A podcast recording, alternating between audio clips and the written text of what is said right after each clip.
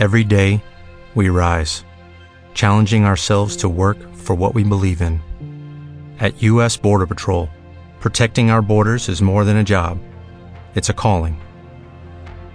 Agents answer the call, working together to keep our country and communities safe. If you are ready for a new mission, join U.S. Border Patrol and go beyond. Learn more at cbp.gov/careers.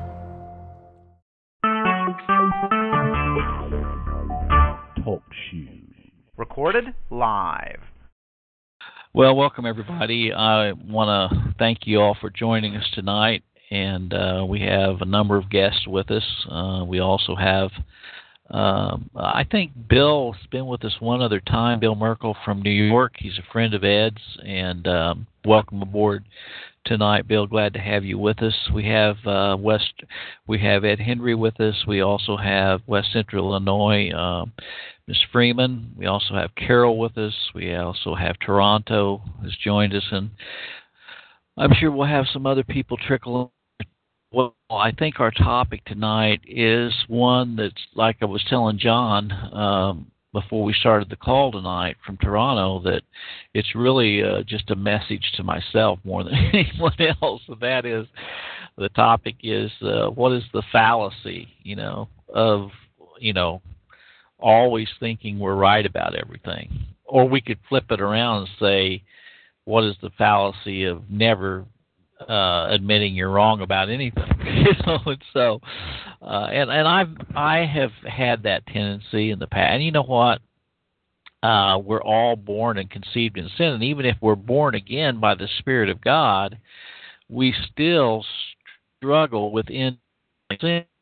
Words, uh, we still have this battle going on between the flesh and the spirit. That's what Paul talks about. And I was sharing with, with John that I was raised in an environment where you never admitted you're wrong because if you did, that proved that you weren't sanctified. okay, and you didn't have the definite second work of grace. And so consequently, you'd have to start all over again.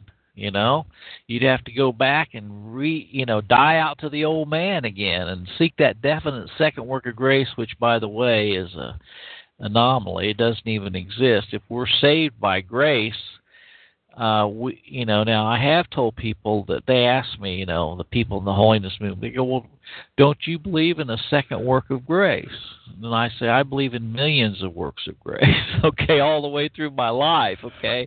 That is preservation. That is God preserving me. And and causing me to repent when I fail Him and all of that. So that's kind of an in- introduction to our subject tonight. Um, I've met people who, um, and you know, and I, I've shared this with people on air, and I've shared it to so it's nothing Michael hasn't heard me share before, but.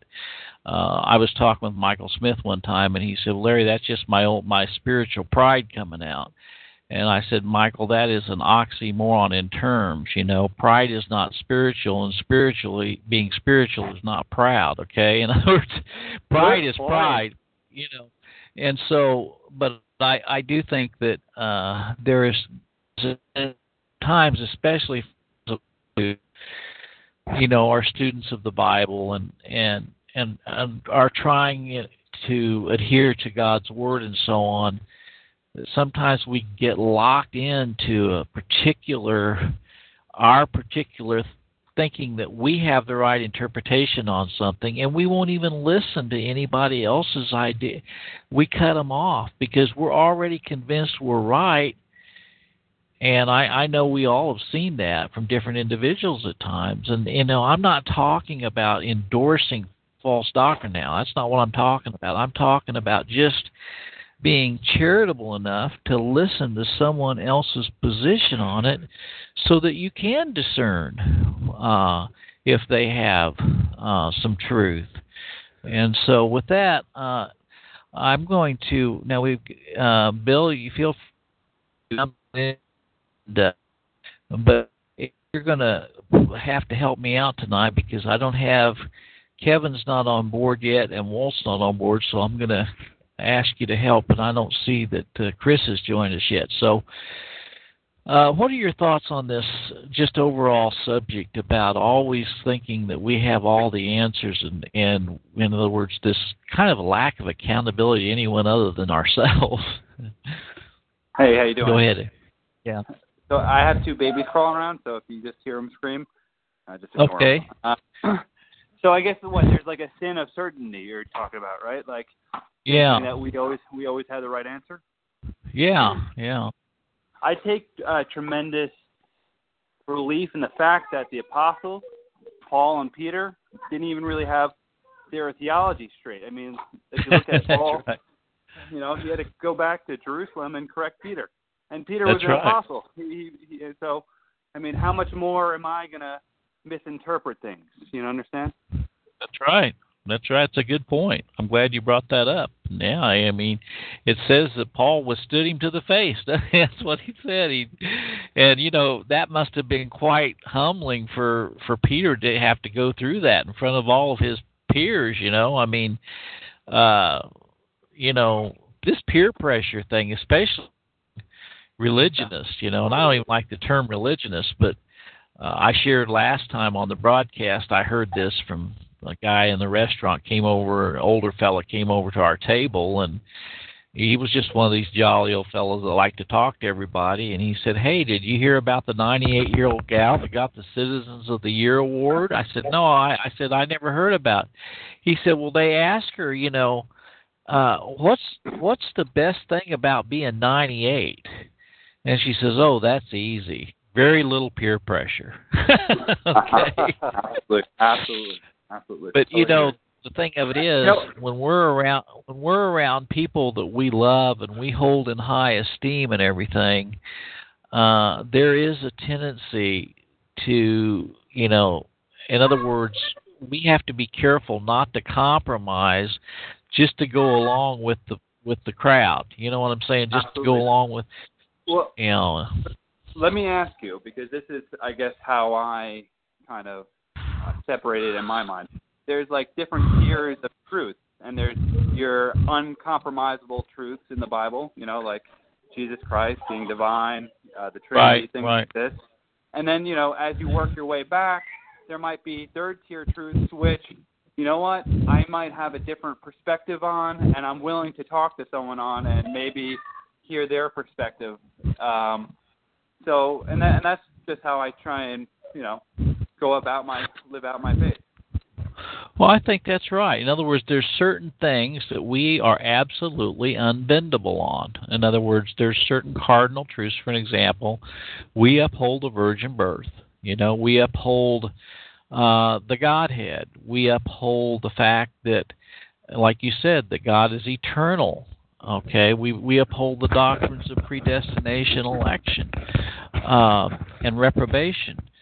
But uh, when it comes to certain nuances, in other words, when we start talking about what constitutes, uh, you know, um, maybe proper protocol in the church or practical Christian living or some of those issues, then that, that gets to be a little bit different thing. Why don't you weigh in on this a little bit and give your thoughts about the subject? Who you who are you talking to? You're breaking up. Hello. Yeah, Edward, can you hear me now? Yeah, I can hear you. Yeah, I just wanted you to weigh in on the subject a little bit. Well, I think that uh, one way to avoid uh, that type of thing is adhering closely to God's word. So, Right. if you are always willing to yield to the authority of the Bible, then you're less likely to fall into any error. Uh, and that's the that's the key thing. Uh, to be like the Bereans and check everything if it be so. Uh, Right. And it kind of dovetails very closely with what we were talking about last week. And interestingly, in it, uh, that when we when we began our discussion last week, it was it was the issue of a whether there be a single pastor and whether he he's the person who should have authority uh, in the church, the primary authority, the primary head in the church. And we never even got to address some of the important passages on that. and uh, which is good because we we really did go into some excellent uh, issues and address some excellent issues. But the um, uh, the idea of a particular man leading the church is really how a lot of error has been injected into the church. There's nobody there to correct uh, the who, who who seems to be the person who's the the principal teacher uh, and pastor of the church. It's impolite to say anything. If you go to him afterwards, uh, they, you know they they're offended. So you know the the every member of the church is is supposed to have the Holy Spirit as a guide, so they have the unction of the Holy Spirit, and the pastor should be quick to listen and slow to speak. Instead, they're quick to speak and slow to listen. No, that's a good point. That's a really good point. And I think, by the way, Edward, uh, I think you made a lot of really good points last time. I'm not sure they were. I mean, I know that a lot of the people on the call agreed with as I've talked to them since. so, uh, and you know, I uh, I was a little bit taken back um, because there was myself, there was um, you know there was Kevin, and there was yourself, and we were all, I think, in a lot more than disagreed.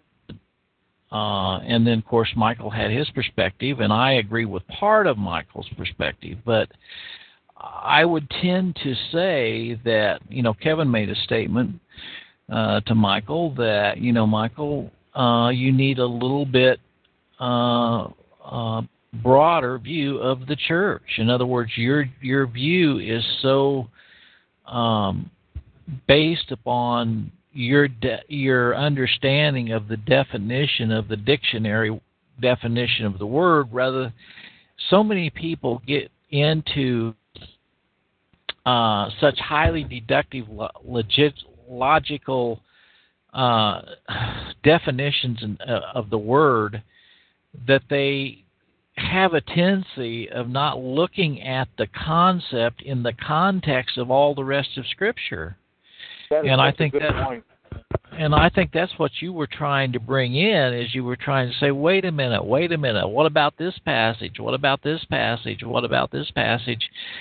And and this is again, I, I have I I mentioned to Michael Sunday. I said, Michael, you know, um, uh, you made a lot of good points on your position and everything. He said, well, no. He goes, that's just a very poor f- format. That's a very poor format to. You know, I only had ten minutes and so on. Well, the point is that if a per, you know, I, I'm sure we all on this call would agree to this. In other words, if we're so vested in our position and we're not willing to look at any other position on the matter I mean, if you were to, if you were, and and, and I'm sure this uh, will get back to Michael, and that's that's fine because it's in an open forum here.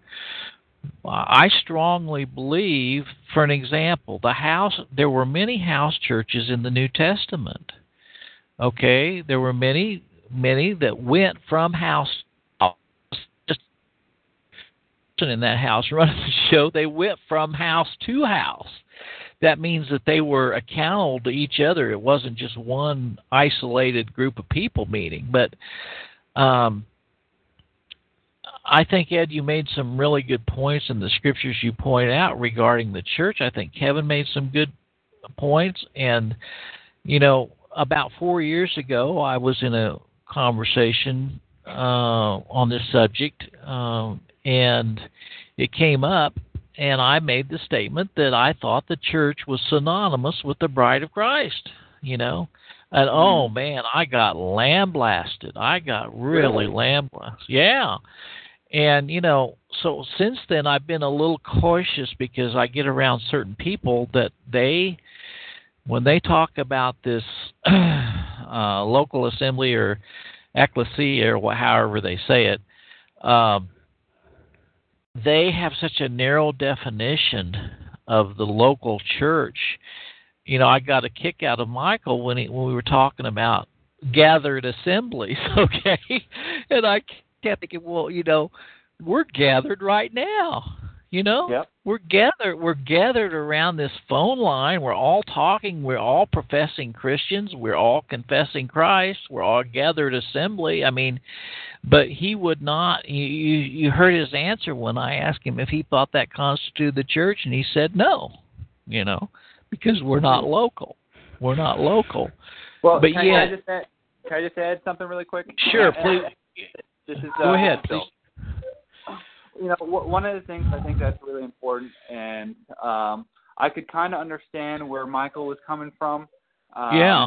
uh, to some degree, and and here's my only point is part of the church body is holding people accountable, not That's just right. for for scripture, but discipleship and and how they live out their lives and the decisions they make on a daily basis. And unless you're present in someone's daily circle of what they're doing, I don't know how profitable it'll be to actually disciple someone. You know what I mean? I don't know. For example, you guys don't really know how much is going on in my life because we're just separated by distance. So that's my only point, and I could see how Michael could think this wouldn't really be a church. I, I hear you, but let me just respond to that. For an example, Edward Henry uh, and myself have gotten to know each other pretty well. I think you know we have a, a what I would call a, rel- a working relationship, and we're accountable to each other. And and the same thing with Kevin, the same thing with Walter Stickle. Now we didn't become instant.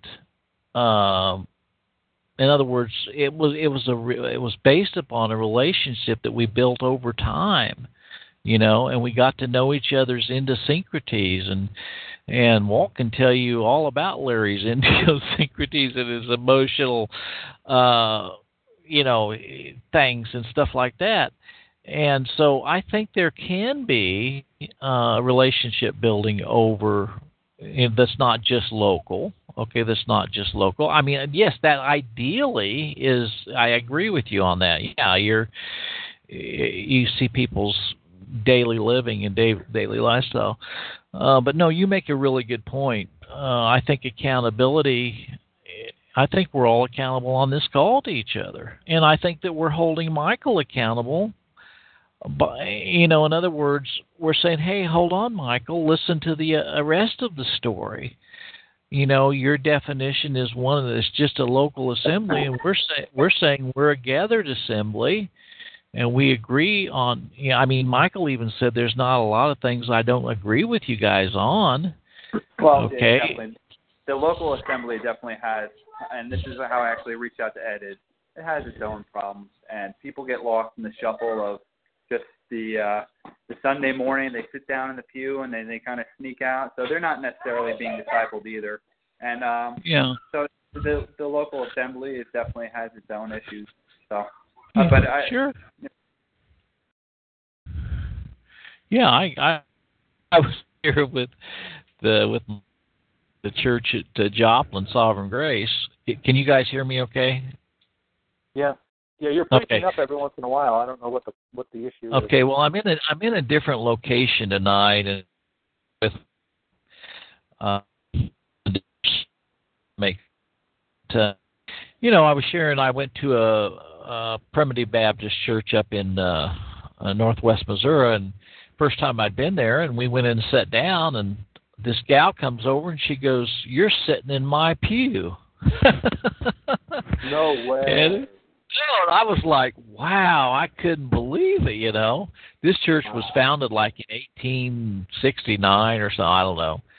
And so I'm, I moved, you know, and everything. And so I was talking to the elder afterwards, and he really got a kick out of it. And he says, "You have to understand, some of these people have been here for years and years and years. They don't." He says they don't mean anything by it. He says, "Do you know at one time the original old Baptists, some of them even had pew rentals where people rented their pews." okay. Wow. And so, you know, it's just totally not biblical. There's nothing Right. biblical about renting a pew, and there's no nothing biblical about telling somebody else you're sitting in my pew. Okay, There's I mean, Actually, there's nothing biblical about a pew. that's right. That's you right. know so uh in fact uh if you if you look at acts uh chapter 9 what what happened when uh when God knocked Saul to the ground. He said, and he fell to the earth, and he heard a voice saying unto him, Saul, why persecutest thou me? So he says, Why persecutest thou me? So he said, I am Jesus whom thou persecutest. So now remember, it was Paul who said that he persecuted the church. God is now saying, Why are you persecuting me? The persecution of the church is the persecution of Christ. Because wow. the church is the body of Christ. See? Yeah. Well, that's a good point. So the, the well, idea you know, that somehow the church is separated from the body of Christ, that it's not the temple, that it's not the bride, uh, it just doesn't hold up to scrutiny. Well, and yeah, and you brought up several scriptures that point to one church, not 25 different local words. Rock, I will build my church, and the gates of hell will not prevail against it. Of course, we heard Michael's response to that, but I don't want to get off on you know uh, just this, but the whole topic is, you know, it doesn't matter whether you're talking about, because I have, I have run into this, Ed, where everybody says uh, they are, their regulative principle is the Word of God, but the very passages that they're using to substantiate their particular views someone will use those same passages to substantiate their particular views. So it's the context. A lot of it's yep. context.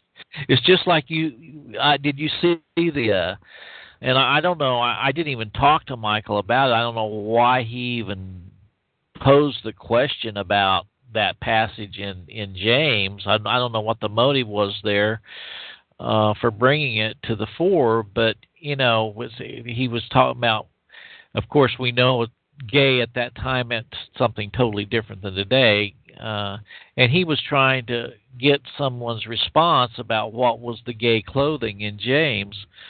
And I think you have to look at the context of that passage. In other words, if and they're well dressed and they appear have you know in other words they have wealth and they have money and you offer them a better place than someone who's poor and raggedy clothes and say sit under my feet so you have to look at things in the context of what i don't see how that could be interpreted any other way. Do you ed? I agree. Yeah. You know so um but you know like for an example when people talk about um Oh, I've heard I've heard long arguments about this thing over uh you know and and they'll take passages in Hebrews and you know the arguments I'm sure Ed and Bill but uh about Calvin's position on how how baptism replaces circumcision. Asinine things you think how can they get such a convoluted okay first circumcision availeth doesn't avail anything, why would they want baptism to replace something that circumcision doesn't avail anything? okay, I just good point. But I, I just and, and then this whole thing about lines of generation. There's a guy. He's out of. Uh, his name is uh, Engelsma, and the guy, guy he's Protestant Reformed, and he's he's from I don't know if you've ever read Herman Hoeksema. He has written a book called Reform Dogmatics, and and I mean some of Hoeksema's works is excellent. I, I'll be honest. I mean his he's supralapsarian all the way. I mean, he, in other words, he believes, you know, and I don't like to use terms like double predestination, but in other words, he believes Romans 9 and takes it literally, okay? Mm-hmm. However, however, the very guy that is so strong in the doctrines of the sovereignty of God in salvation and reprobation um, throws the baby out with the bathwater when it comes to uh, when it comes to how that God saves in lines of generations. you know, it's like, wait a minute, wait a minute. You just blew your whole argument. You just blew the whole structure of Romans nine because it's got twins in the mother's womb from the same, you know, from the same lump.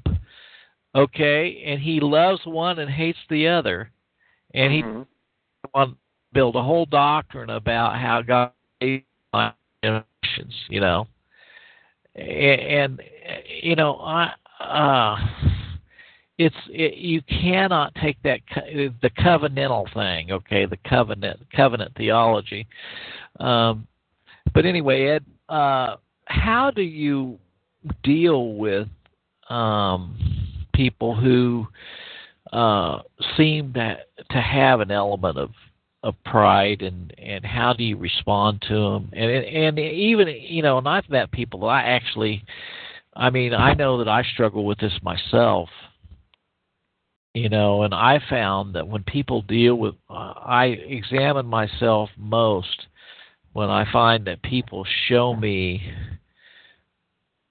they, they don't have to agree with me but they still show me love you know in other words they're saying hey you know Larry you're entitled to your position on that, but I don't agree with you. But um, here's my thoughts on it, and you know, study it through, and you know, rather than, in other words, you know, you cannot.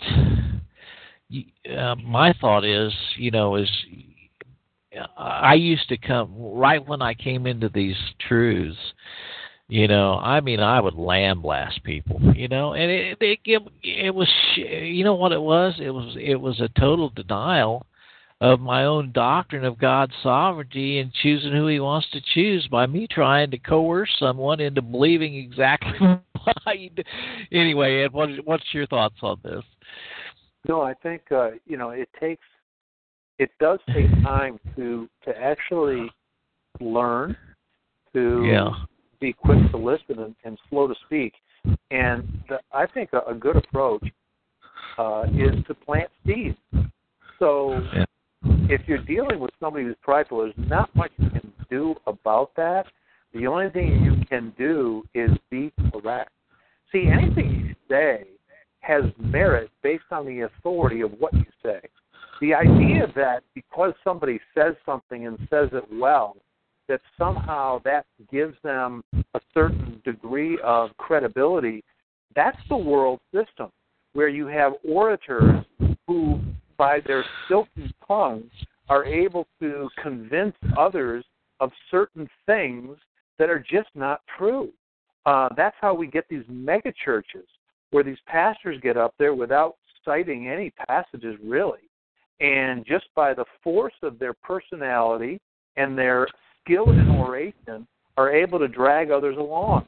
Well, the the only way to deal with that is with authority, and the ultimate authority is in the Bible you know, if you quote passages from the Bible and you have your argument down, then th- that that's the only way to win over. Uh, but you might never, because a lot of these people who are very prideful are prideful because they have an agenda. Uh, there are a lot of pastors in churches and a lot of people who have agendas other than the gospel. They're really there there are some people who are there to undermine the gospel, and they don't care what the truth is. Yeah. Yeah, that's that's always been hard for me to, you know, accept. You know, you want to believe, but you're absolutely right. In other words, you want to believe the best in people. You want to believe that their motives are pure as the driven snow and all that.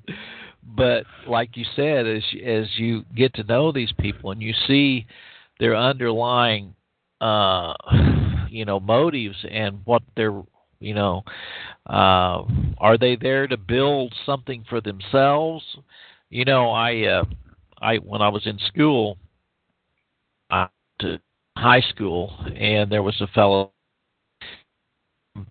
a well to do background i don't know what his father you know i don't know what his father did or whatever but you could tell there was money in the family and and uh, this guy was a very articulate speaker. Um, he was also very well presented. He was very handsome. All the girls loved him, that kind of thing.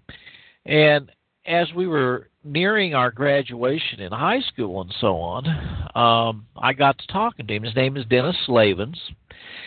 And I said, Dennis, what do you plan to do vocationally, you know, with your life? He goes, Oh, that's easy. He goes, I'm going to build me a church.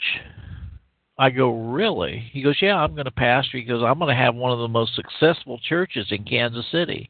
I said, How do you know that? He goes, Because I've made a decision. That's what I'm going to do, man he said, you know, and you know, today he has Family Life Center uh, in uh, Merriam, Kansas, just a suburb of Kansas City. One of the most successful. He's built on two or three times. He's traveled all over the world, and you know, uh, and he was very open and clear to me. You know, he was not going to go. In other words, the reason he was doing this is because he wanted that lifestyle it wasn't, you know, in other words, he was building himself a church and a ministry so that he could have a lifestyle and, and go around the world. And and he's accomplished, you know, God God's allowed him to furthest thing from doctrinal. I mean, he's Pentecostal, he's into the you know special revelation, the tongues movement, everything that goes along with it, you know.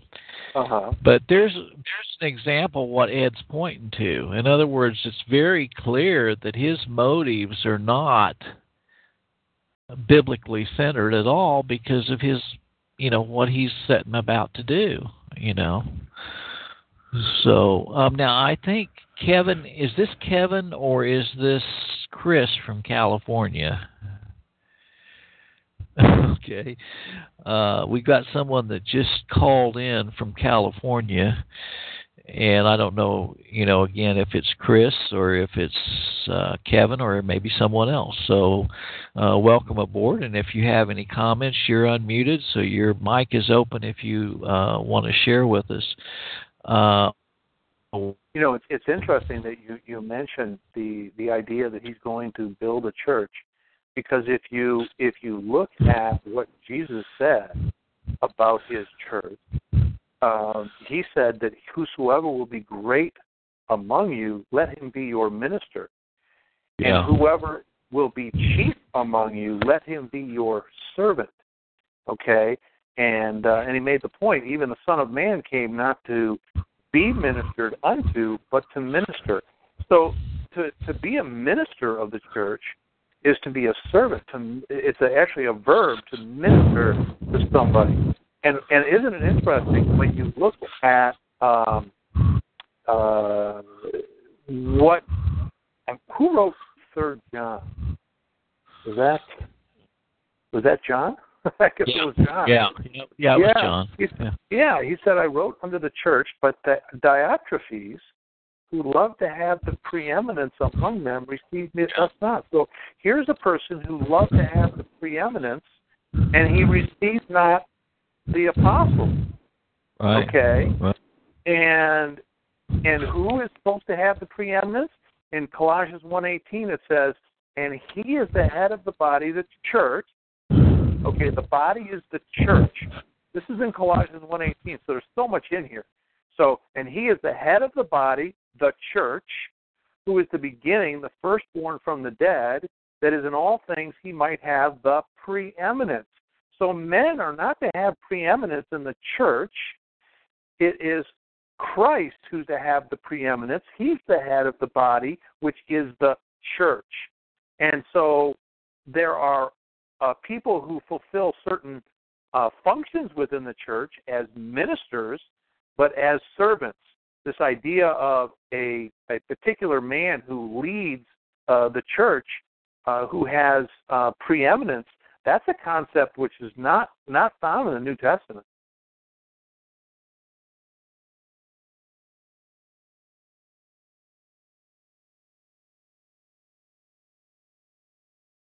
Hello.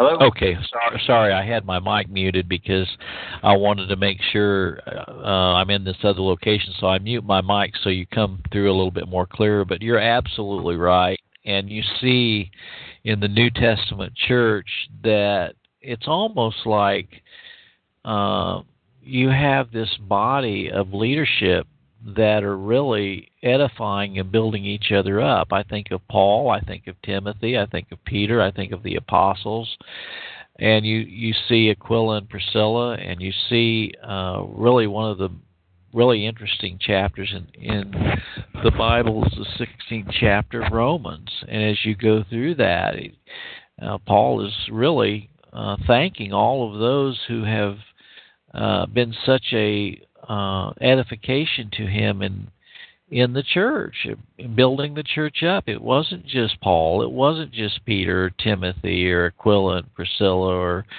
uh, uh, the gal that was uh, who was it? What was her name? The that had the uh, the the worker of purple. I forget her name now. The Lydia, Lydia, yeah, how God opened Lydia's heart and so on. Uh, now I also want to uh, welcome uh, Louise. I think that's Louise that's with us from Central Minnesota. And Louise, I've kept your mic muted just so that it won't. I think you're on a cell phone, probably. So, um, but anyway, back to Bill. Uh, Bill, uh, see this out? In other words, if you if you ran into someone who was so vested in their particular um, position on something, not necessarily doctrinal, um, I'll give you an example. Um, well, I guess it is doctrinal. There's a group, uh, and I, I love these people. Uh, I don't question their their election. I don't question their salvation. The guy is on sermon audio and has some awesome messages. Uh, he happens to be. I think he calls himself.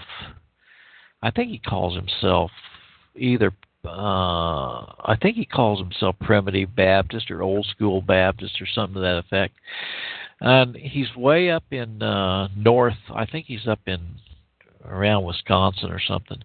And I was going to go up and visit him, you know, uh, and fellowship with him, take my family up and visit with him. And I called him on the phone. We had a real nice talk, and we were setting up a time where I was going to come up and see him and stuff. And he said, "Oh, by the way, by the way."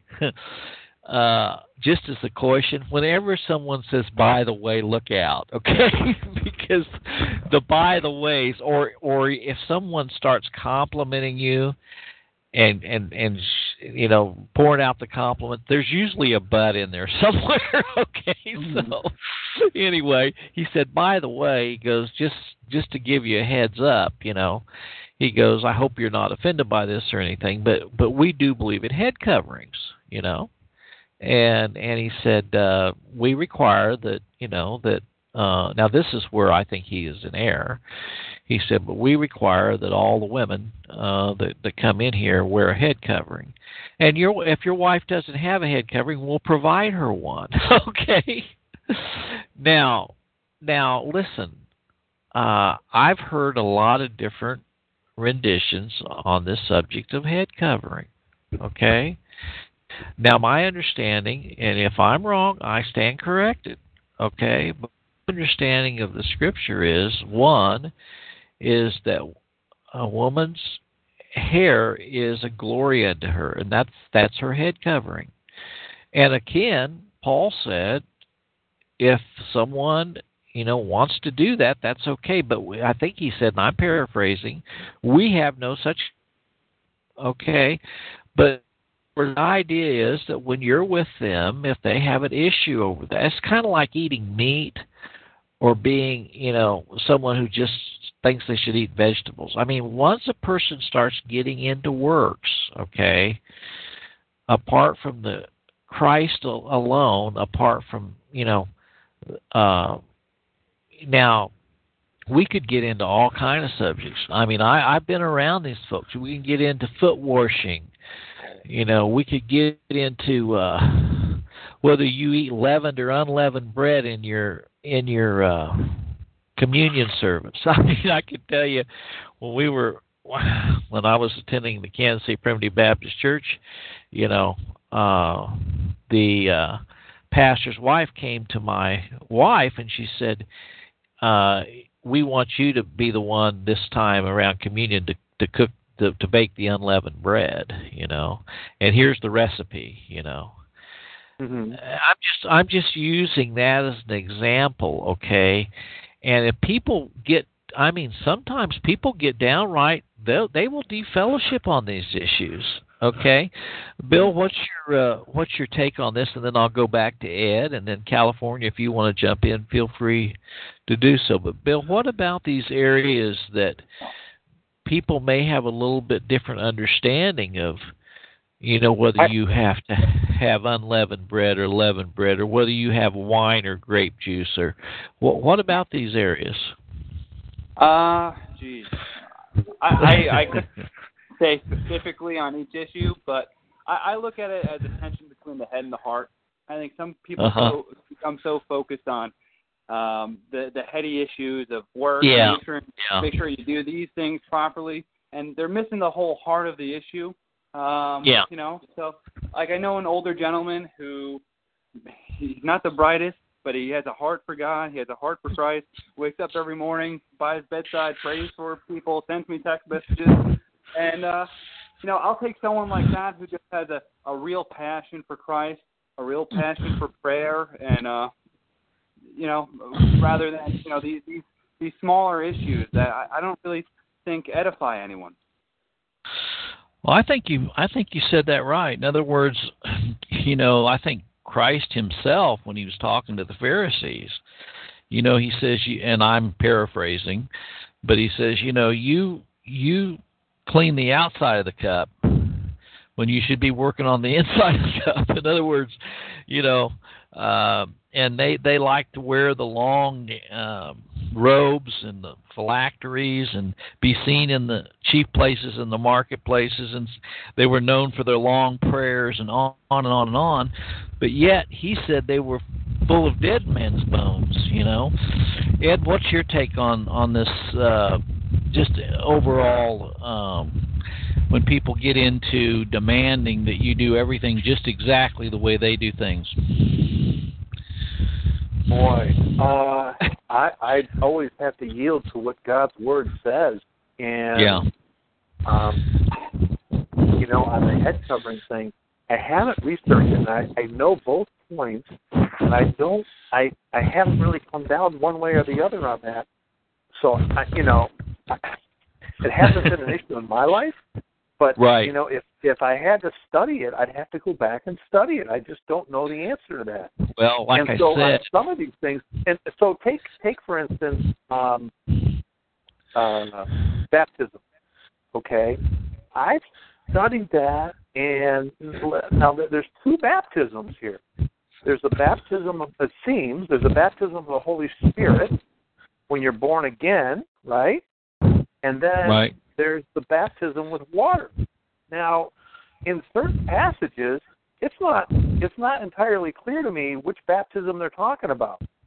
And so this I see a lot of doctrine that is born out of this idea of interpreting all baptism passages as a reference to water baptism, which I don't think they all can be. And so I agree with you that. really yeah, you really have to read carefully uh, and and try to discern, you know, what what God is saying. And there is a built-in dictionary, by the way. It's only found in the King James. So if if if things are are not clearly understood, if you just read the the passages in context, sometimes God explains exactly what He means by what He says. So I'd have to really study any particular issue before I. Uh, Well, you and, and that, that you bring up an excellent point, Ed, because that you just made my point for me, and I think Bill just made the point too. There are a lot of people that haven't thoroughly studied all of these issues, and so to put them in the same category as someone who has thoroughly studied it, and those people who have thoroughly studied it, to demand that those people who haven't thoroughly studied it and don't have a full understanding of it be put under the yoke of their understanding, I think is is uh, in other words lacking uh, a certain element of Christian liberty. Now, I do think that there are certain things that you know, we have to draw the line. For an example, if I, you know, if someone came in into this little house church where we worship and they ask if they if I would baptize them by sprinkling, I would say no. I I can't do that. You know, I think that the Bible is clear that you know that that uh, I don't see any I don't see any evidence throughout the Bible that uh, uh, the very word baptizo means to be immersed. In other words, and so I would I would explain that to someone. You know, uh, if someone came in and said, "Would you recognize my baptism?" You know, and and uh, would you let me? Uh, uh, but see, the thing of it is, a lot of this to do structure. You know, I I don't see, uh, and again, if I'm wrong on this, I stand correct. I'm bringing a lot of things up for a lot of different reasons tonight. We're talking about and we're talking about those that think they're on a higher level than someone else. Can you imagine uh, the lady at Samaria, uh, Christ sitting down and telling her, "Hey, you know what? You don't have a head covering on." And by the way, have you been immersed? And by the way, uh, you know, when was the last time you attended the foot washing? I'm just being facetious now. No, Christ, you know, he said, I must needs go to Samaria. When, when Nicodemus was up in the tree, he didn't say, Nicodemus, you know, you go and be baptized, and then I'll come and have tea with you at your house. See what I'm saying? In other words, I think that the overall tenure is now I'm not trying to say we're Christ's, but we are representatives of Christ. And there's a reason that he showed the response. Remember when Mary Magdalene came in and broke the ointment, and, and they were all giving her fits, you know, because she spent all this money, and it could have been given to the poor and so on. And so anyway, I just bring that. Now Yeah. we have. Let's see. Can I just, uh, uh, go ahead. just uh, mention something really quick, and something came in mind. You know, if I go to feed my son, who is uh, three years old, a a steak, he's gonna not be able to eat it. He's gonna choke on it. So I have to give him, you know, yogurts and mashed up food, and you know, some cut, Right. cut in pieces food. I, I think that has to do a lot with Christians and where they're in with their walk. And you know, if you start holding, you know, heavy doctrines over people's heads, especially if they're a new believer, you might just crush them. You know. So Sure, I think sure. there's, there's a maturity aspect of it as well. You know. That's So that's a good point. Yeah. I think that's exactly what Paul's talking about when he talks about the milk and the meat, you know? Yep. And I think that, you know, when we're new Christians, uh when when a new Christian comes, we're we're to nourish and to to nurture and to build those up in the faith and not to be uh you know you know I uh now Michael has a term he and he I don't necessarily agree with it when he says I like front door discipline better than back door discipline. I don't necessarily like that term because it's uh, the attitude is you know what just kick them out before they get a chance to show how doctrinally incorrect they are. I mean, look, if someone is is searching for the truth of the word of God and they haven't said unto the word of God, how are they going to get the word of God if you're going to kick them out before they even have a chance to hear it? Yeah. And, and anyway, that's that's just my now. If someone is in the church, I'll give you an example. I'm not going to call any names or anything, but I was in a situation in a church one time where there was a um, uh, a husband and wife there, and the husband proclaimed the sovereignty of God and, and sovereign grace and salvation, and the wife was a um, in your face free will Southern Baptist, and you know she was wanting to go around and tell everybody else about the fact that she was Southern Baptist and the fact that the only reason she was there was because of her husband and so on. Okay, that's a little different scenario. But especially if it's ongoing and it's causing division and stuff in the church and causing uh, conflict and so on. So there, you always have these things. Now we've had guest five join us. Uh, I think he's logged in as well. Uh, welcome, guest five. Um, but no, Ed, you make a good point. I think that these things are to be studied out. Um, but I think we oftentimes are not as charitable as we might be uh, in some areas, especially in these areas where, you know, isn't there a passage?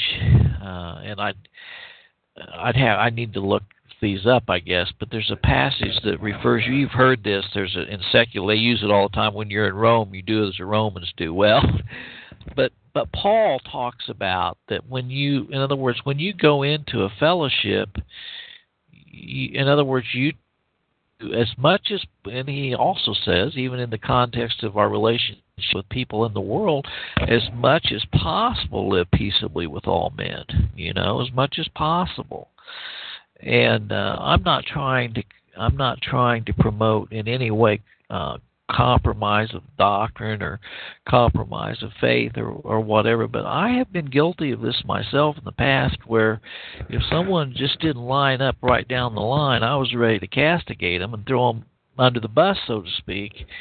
And I was just thinking, you know, look, God, Christ didn't throw me under the bus. You know, Christ was gracious Absolutely. to me, and He's been gracious to me all the way through. I mean, He's been gracious to me this week. You know. But what and, what about what about a situation where you you clearly perceive that what is being done in that church is error. It's contrary to scripture. So take the charismatic movement for instance um, you you go to a service and now they start barking like dogs, talking gibberish, uh, you know, and it, it's you can't really stay much, very long. I mean, you kick yourself out of a church like that. Oh, that's you know? right. I mean, I, I think that's that that is absolutely right. I think that you, when they are in gross error, you know, uh, yeah in other words the holy spirit is going to deal you're not like you say you're not going to be able to stay there i mean i had a no. situation i've uh, people i've had people to ask me sometimes how come you're so much against the charismatics and so on and i said well you know i have uh, visited a number of uh in the past assemblies of god pentecostal uh those people that are speaking other terms and I said, Not one time, okay, have I ever seen a demonstration of the proper order in the church within the context of, of those churches. The women, and this isn't picking on women night, but the women are usually totally out of control. They're the uh, they're the that are running the show. They're the mm-hmm. ones that are laying their hands all over people. They're the ones that are that are babbling and putting out all this uh, this gobbledygook that you can't even understand. And Paul said, "Let the women be silent in the churches. Let them right. learn at home from their husbands." So totally agree. that's enough. That's enough for me to know that you know what this is. This is not of God. This this, and you know, like I said before, there's a whole movement up in Kansas City, the St. Paul's Theological Seminary, that has classes that teach that uh, the Apostle Paul's doctrinal teachings were for the culture that he lived in, and they're not for us today. And that's how they've gotten to the point where they can they can bring women into ordination. They can bring lesbians into the church. They can bring homosexuality into the church. There, in other words, anything that Paul mandates is thrown out the window because of our culture. But see, you you call it a church; those are puppets. No, no, they're not no. churches. No, no. I'm I'm I'm I'm I'm being false so much church.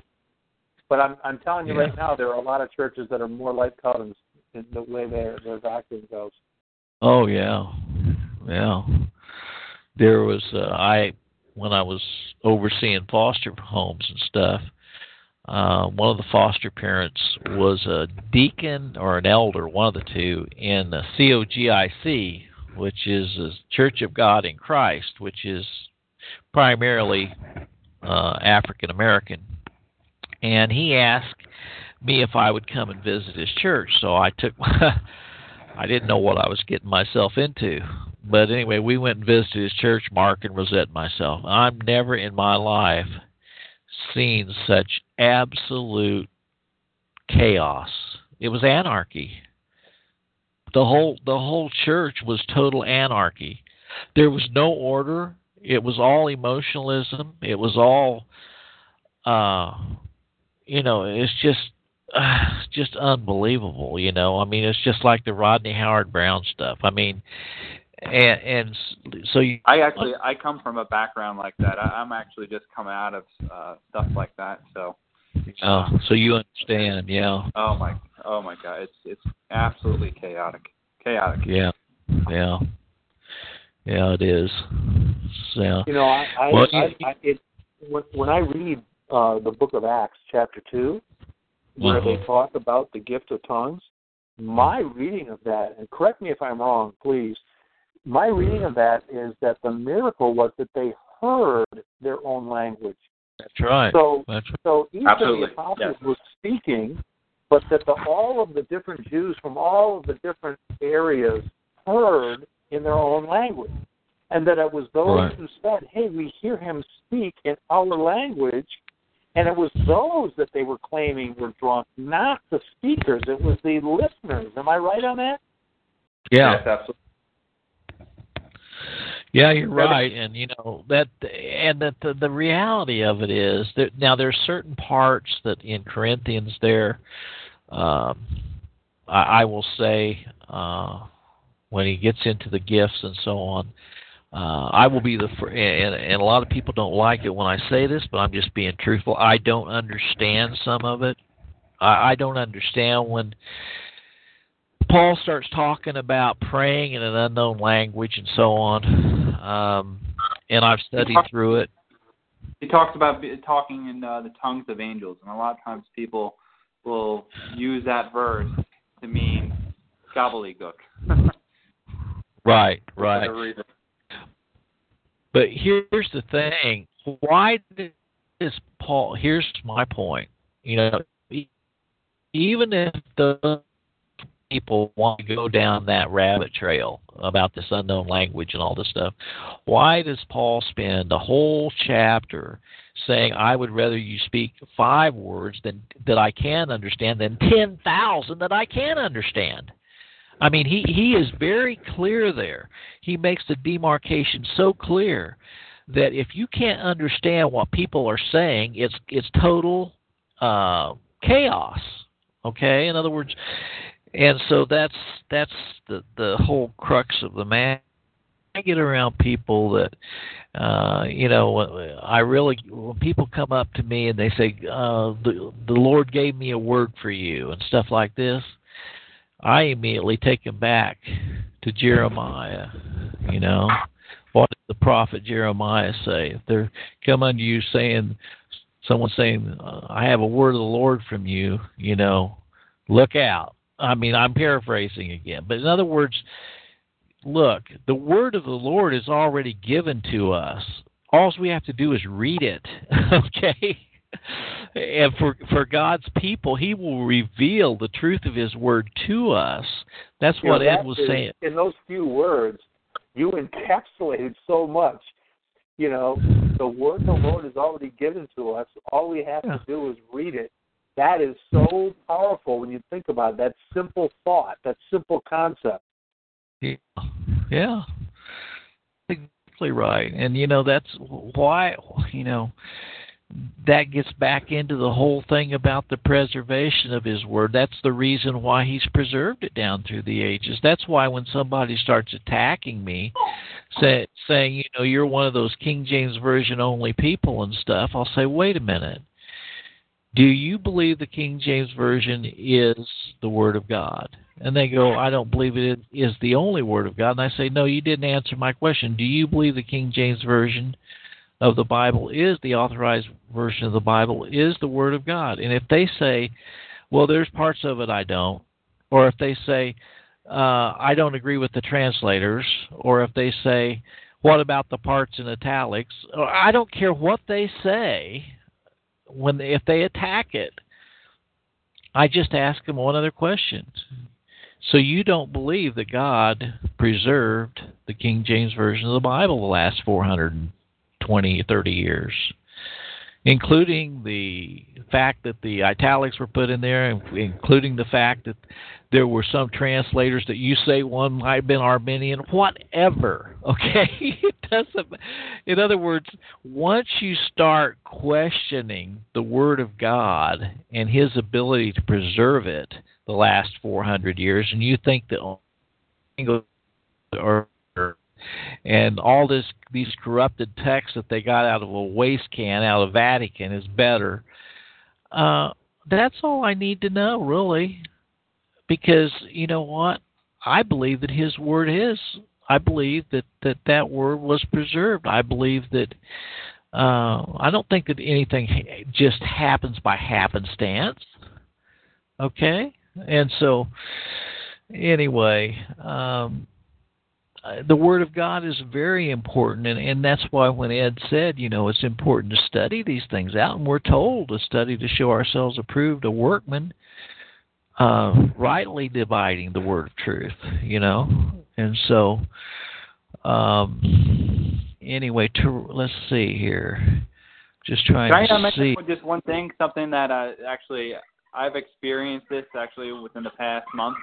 Um, Sure. Someone came over. I, I, you know what? Like I said, I I just really became reformed within the uh, past year or so, and uh, I, I've been studying different um, like Calvin and Luther and things like that. Someone came over to my house recently. I, I love art. I have different uh, you know Christian artwork. I have a picture of Jesus that someone uh, painted up that I know, and they came over and they saw the picture of Jesus and they said, "Hey, brother, this is a second commandment violation. Why do you have this hanging up?" And I I actually didn't even think that, and I'm like, you know, I I didn't know how to respond to him. and I said, you know what, let me let me actually look into it, and I'll get back to you. So getting back to these issues within, you know, that these doctrinal issues that uh, might be more important to someone else than to uh, someone who's less mature.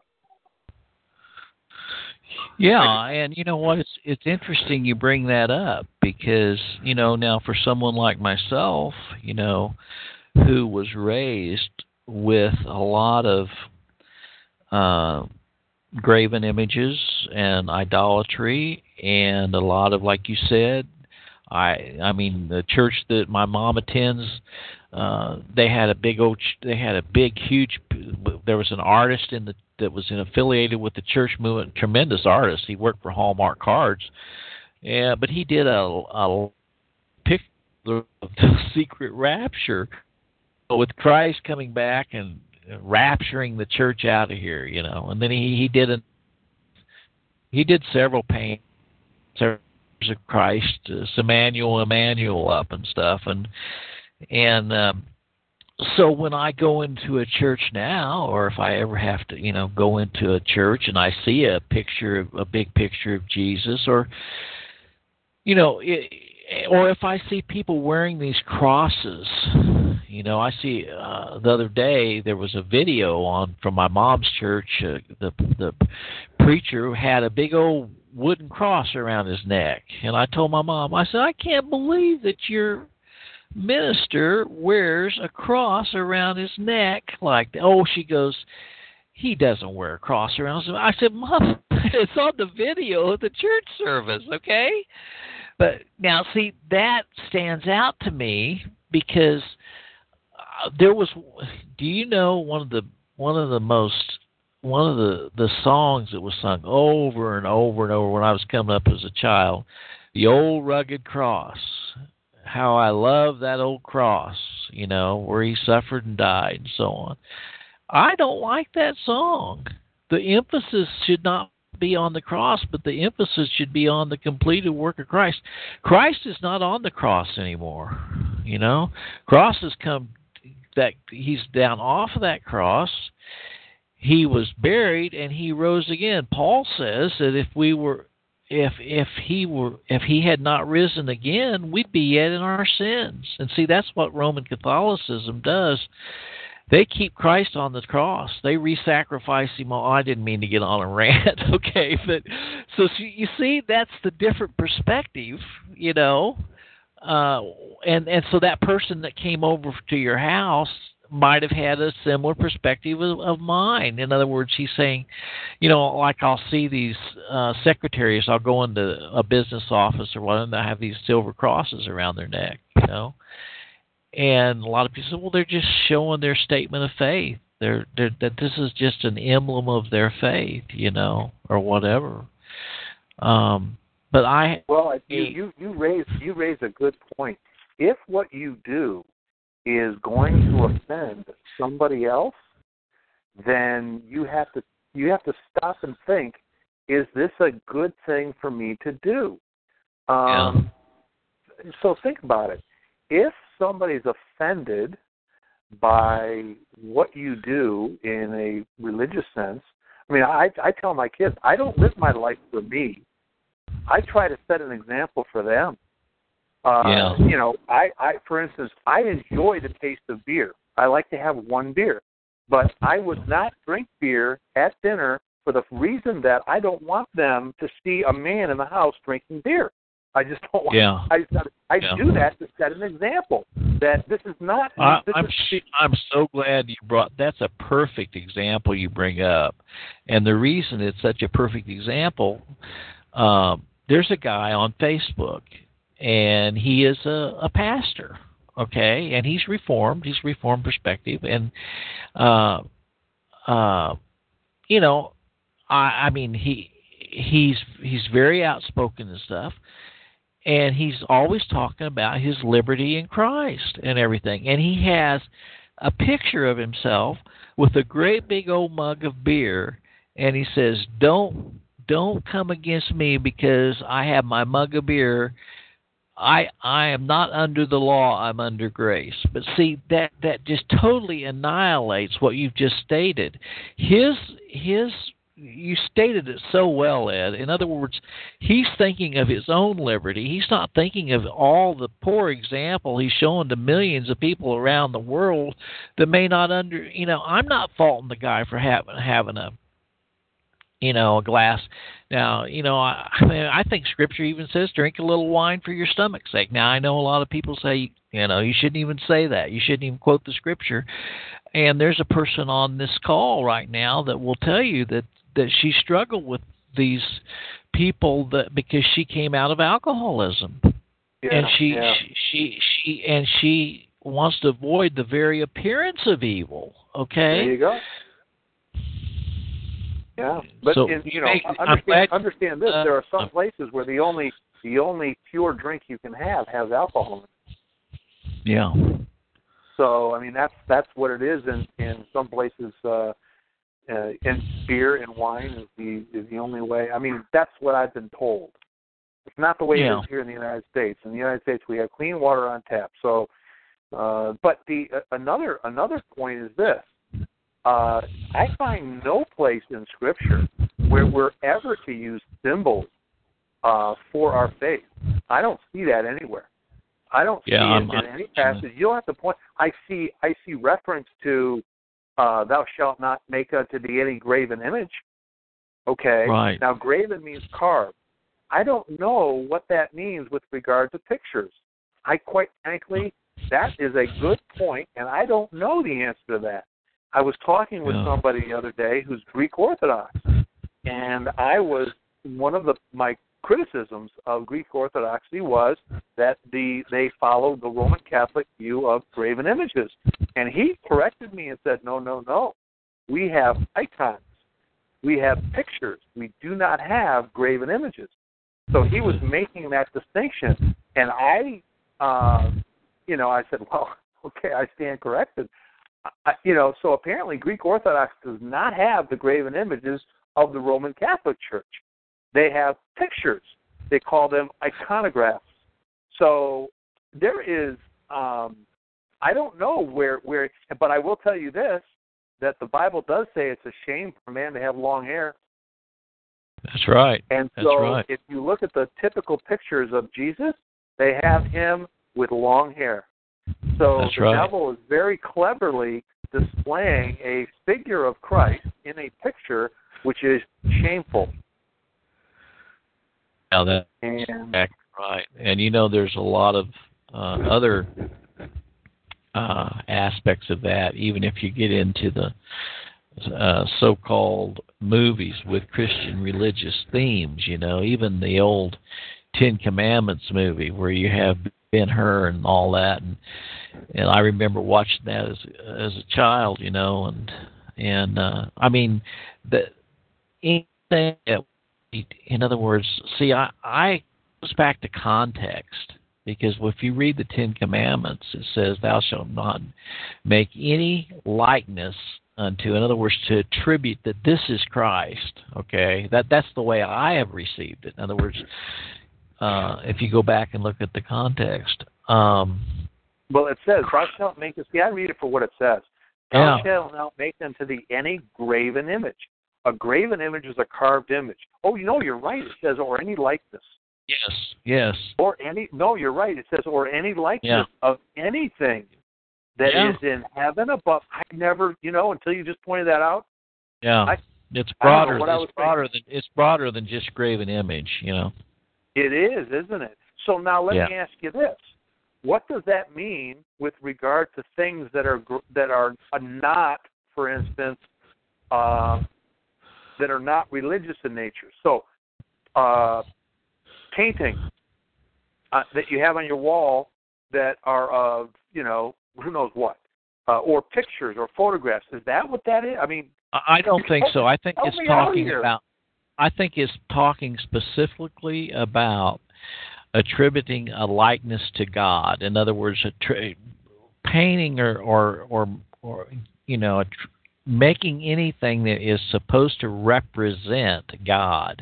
That's the way I. okay Yeah. okay because Yeah. it comes right after thou shalt not have thou shalt no other god before me Yeah. Okay. I ask can I ask one question really quick? And this is actually, sure. you know, something I'm wrestling with because it was just brought up to me. I mean, Christ had human nature and uh, divine nature, and if someone's representing Christ's human nature, not necessarily his divine nature, would that still fall under that second commandment? Well, I I think think. I think I don't think. In other words, uh, and, and correct me if I'm wrong, guys, but um, whenever you start the Son of Son of Man, you know, you have it's impossible to se- separate out the the two natures. In other words, he was the Son of God and he was the Son of Man and he was in the flesh, but he was always divine. See, this this is really something that's hard to wrap our minds around. You know, it says that uh, he became flesh and dwelt among us, but the fact is that he was you know what did he say to his parents at 12 years old? Must you don't you um, i'm paraphrasing but don't you know that i i need to be about my father's business? Okay here he was. Now uh that now ed what how what's your answer to to to to, to bill's question? In other words my answer would be okay whenever you're representing uh, for an example you you put a picture up of of the long haired jesus which again like ed said is not even biblical. I'm just using this as an example by the way. Um, or you're you put up a uh, cross and you're you know i've heard christians talk about the fish symbol and how the early christians used the fish symbol to represent that they were christians and so on. You know we don't we don't need symbols. We don't need crosses. We don't need uh, you know our our our faith is a matter of the heart not of the outward uh, nature of things. See that's why i so uh, am somewhat opposed to all of these creeds and confessions and synods and sessions because once you start saying, well, I go by the Philadelphia Confession or I go by the London Confession. The problem is, is or the Westminster Confession or the Synods of Dort or whatever it is. Uh, usually, those are revised and changed. I don't know how many times the Westminster Confession's been changed. You know, it's not the Bible. Yes, they use Bible. They use certain scriptures to show that this is why we believe, this is what we believe, this is our creed, and so on. But once you start taking man, man's interpretation of the Bible, and not just relying solely upon the Bible, then you start having more and more amalgamations. I don't know. Go ahead, Ed. Well, uh, just to uh, touch base, um, First Corinthians eleven fourteen uh, does indicate that does not even nature teach you that if a man have long hair, it is a shame unto him. So any depiction of Christ with long hair, first of all, is a shameful depiction, and I would view that as blasphemy if you portray Christ in a shameful way. Yeah. If that's how if that's how that picture is depicted, I have no idea. Now, with regard to using any symbolism for a, Christian should uh, should his the way he treats other people in love, self-sacrificing for others, is how a person to know that they're a Christian. If they need a yeah. symbol like a backwards collar or a cross around yeah. their neck or flowing robes, then then that is heathenism. And in fact, take that fish symbol. That fish symbol is actually a heathen symbol. As, Yeah. as, Yeah. as you as you know, all heathen religions were uh, are phallic religions, and that fish is actually not a represent, representation of Christianity.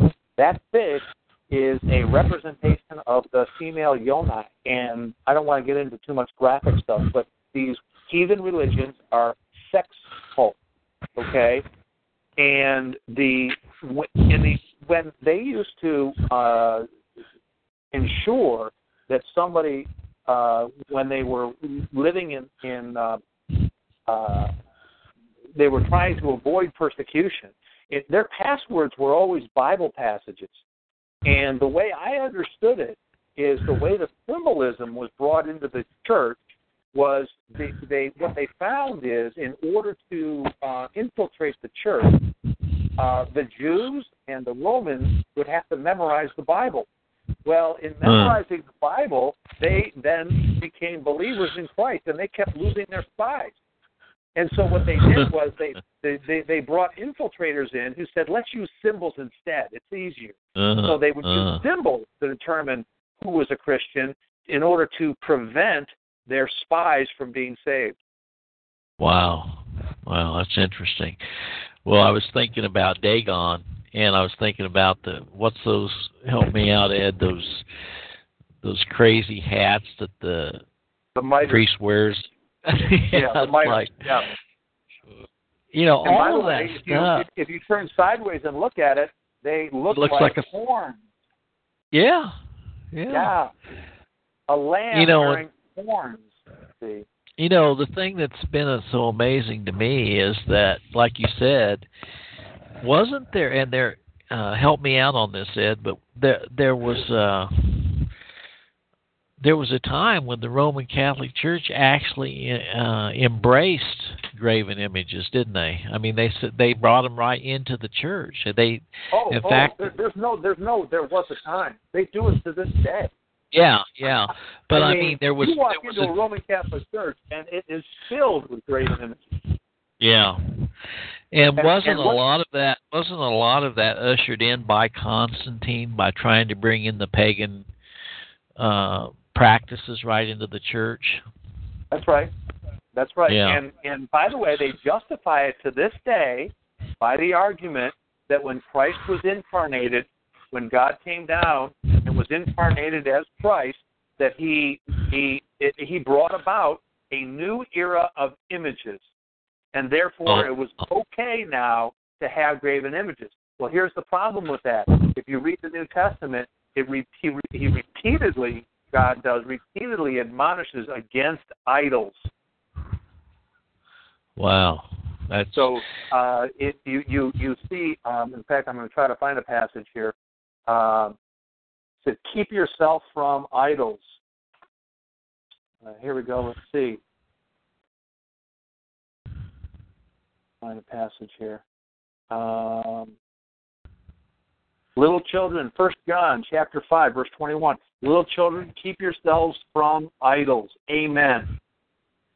So Wow, you know that brings up a whole other thing. Um, I was I was talking to someone the other day. First, that came out of humanistic psychology and all that garbage, and they were asking me, you know, well, how can you, you know, marriage? how can you marry uh psychology and Christianity? You know, how can you take the, you know, there's a saying going around now in Christian circles. You probably heard it: "Take the best and leave the rest."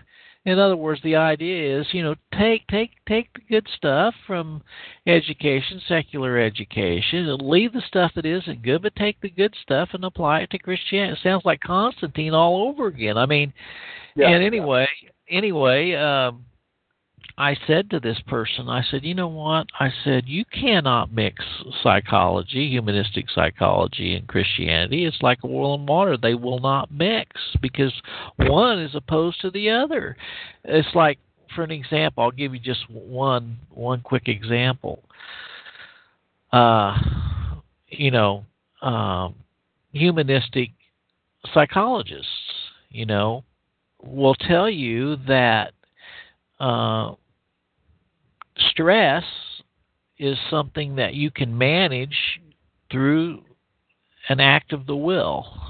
Okay, in other words, if you're stressed out over something, they'll tell you how you can manage your stress by um, what they call redirecting your consciousness in other tasks, in other directions, and so on. Okay. Now, the the, the interesting thing about this is, um, this guy was going through all of this, and uh, I said, "Do you know what the do you know what the definition, the real definition of stress is?" And he goes, "Well, I know what stress is because I'm stressed out right now." I said, "No, but I said, what is the definition of stress?" He goes, "I want to hear this. I want to hear Larry's definition of stress." I said, "I said the definition of stress is the ultimate denial of the sovereignty of God in your life." Wow. Oh my. Oh my. That's what it Yeah. is. I'm, I'm going to borrow Yeah. that one. I like that. Yeah, that's what it is. You know, if one if one is resigned to the will of God, if one is resolved that God is master of all things, He works all things after the counsel of His own will. Our stress goes away because Yeah. we're resi- we're resigned. It's like Christ said, "Not my will, but Thy will be done." You know. Well, But you know, that's you what- just drove. You know, you just drove home to me. How forgetful I am of that. you know. yeah. Yeah. I actually have a, a little bit of a, a quick, very quick story about that. Um, I actually just, like I said, I, I've been learning these things. Um, they're brand new concepts to me, and um, the sovereignty of God was something that immensely changed my perspective. I saw God in a whole new light. It blasted open the doors of my heart. I was at tremendous peace, and uh, I'm a police officer up in New York, and um, I had just discovered this the, the sovereignty of God and um I'm driving around and I get a call at the mall for an active shooter. And at that moment my my heart sank because well, I was scared and I said, "Oh my goodness." And as I'm getting out of my RP, this overwhelming sense of peace and I I knew Mm. my was in the hands of of God and I knew ultimately that uh, you know, he he controls whether I die or live and I, Yeah, I was at so yeah. much. I was at so much peace. I it was just incredible. So That's just that's my- a great that's my- story. That's a wonderful story, and that's And and, and and notice and notice what you hear here. He did he did his duty. yeah. You're about your duty. You see, so it's everybody is afraid of one thing or another, but in other words, despite that, you did your duty. See, that's the when when there's trouble, there are people that run towards the trouble. See, and so that Yeah, that yeah. you were you were about your duty. That's important. Yeah. You know, it's interesting. Uh, You nailed it, Bill, because uh, there's a my son. Uh, you know, sometimes the nature of his brain problems causes a lot of disorientation, and uh, but you know, there's something about not only the Word of God, but also uh, strong doctrinal music, the old hymns, that will bring him back into focus. And there's a song in the old school hymnal, and it's um, uh, called "Murmur Not." What's the to- total title of that, Rosette? Uh, "Wait and Murmur Not" is the title of it, and he loves that song. You know, and if you re- and you, if you heard the words to it, I don't have the hymnal here in front of me. Sometimes I'll read it to you, but and a lot of times he'll say, "Can we sing that? Can we sing this song?" You know, and it, the whole song is about the fact that just just wait and murmur not. Just realize that God has bring brought all this into fruition. God is over the whole thing, That's awesome. and it's like like when the disciples were out there and they said, "Wow, I mean, even the waves, even the sea and the waves obey His will." You know, Mm-hmm. and that's what we're talking about. But uh, well, this has been a really, I've really enjoyed this uh, tonight uh, because there's so many aspects of uh, our walk that we sometimes we get discouraged and uh you know we we get into the flesh and we get all stressed out you know we're which is denying god's sovereignty in life. And uh you know there's a song that says sometimes i get discouraged and think my worth in vain. I'm tempted then to murmur and of my lot complain but then I think of Jesus and all he's done for me, and I cry, O rock of ages, hide thou me, you know. And that should be our that should be our motto is that, you know, Christ you know, we if we're trusting in our own frame, if we're trusting in our own works, if we're trusting in anything apart from Christ's work, we're going to be stressed out. we're going to, we're going to be we're we're not going to be real happy about it. Um, now, uh, I'm going to find out here. It's amazing. People keep joining us.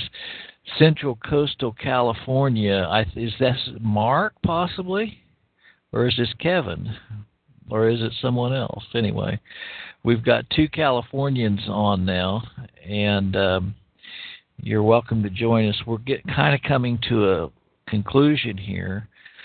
Uh, I really appreciate you coming on with us tonight, Bill from New York. You're you're one of the few New York people that we've had on, and I appreciate your sharing your story tonight. And and uh, may the good Lord may the may the good Lord continue to be with you in your uh, in it's it's it's it, you know it is a a a tough world we're living in. And, and it, I was talking to someone recently. We had someone visit yesterday at Joplin Sovereign Grace Church, and he he moved up here from Chicago. And he said, "You know what?" He says, "I had to get out of Chicago. It's begin. It's like a war zone." He said, "It's like a war zone." Yeah. He said, "You go out." He says, "The you walk out of your apartment, you don't know when you might just get shot. Just people, just you know." He said, "It's crazy." Well, we're living in some strange times, you know, and I'm sure you can vouchsafe for that being a police officer in New York. I mean, uh, you probably never know, you know, when you're going to get called in in these situations, but there is a great consolation in knowing that God has all of this in in his hands. I love that. I love that song we used to sing as children. He's got the whole world in his. Hands. He's got you and me, brother, in his hands. you know. Yeah. He, he's not. He's not uh, in any way surprised by any of this because he ordained it all. But uh, well, listen, uh, we've been going about an hour and forty-two minutes. Um, Ed, do you have any final thoughts before we kind of bring this to a conclusion tonight? No, uh, thank you very much for everybody's input. That was that was great. Enjoyed it. Yes, and Ed, I would like to maybe uh, talk to you sometime, um, uh, maybe within the next three or four days. I don't know what your schedule's like. Is it is there a better day to get a hold of you? You're are you on you're on are you on Central Time or no? You're uh. I'm what, Eastern. What time? I'm Eastern time. You're Eastern time, so you're Yeah. an hour later than me, aren't you? Uh, yeah, Yeah. 8:30 here now. Yeah. Yeah. Okay. Um, anyway, I'd like to call you sometime and get some thoughts. Um, maybe shoot you some material. Maybe have you go through with me. Let me get let me get one of those readers first, for so I can get it. one of those, uh, you know, one of those CD readers.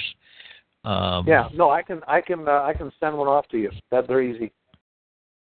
Yeah. Okay. I've got, well. uh, so it'll be on the way. Right after Okay, well just well just let me know what it is and I'll get you a check for it because I don't want you to, you know what I'm saying. But anyway, we'll do that. Okay, guys. Well, we're um, Bill. Do you have any final thoughts or uh, as we conclude this out?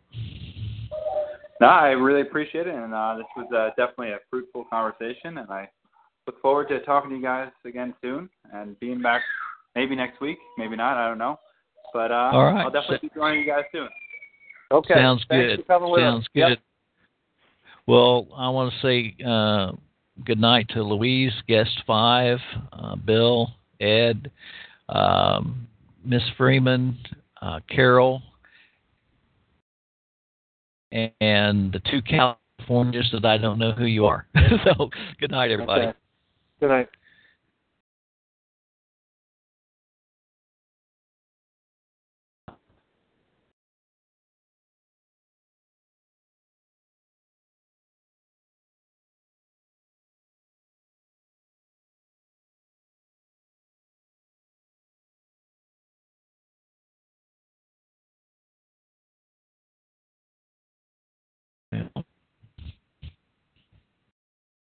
Uh,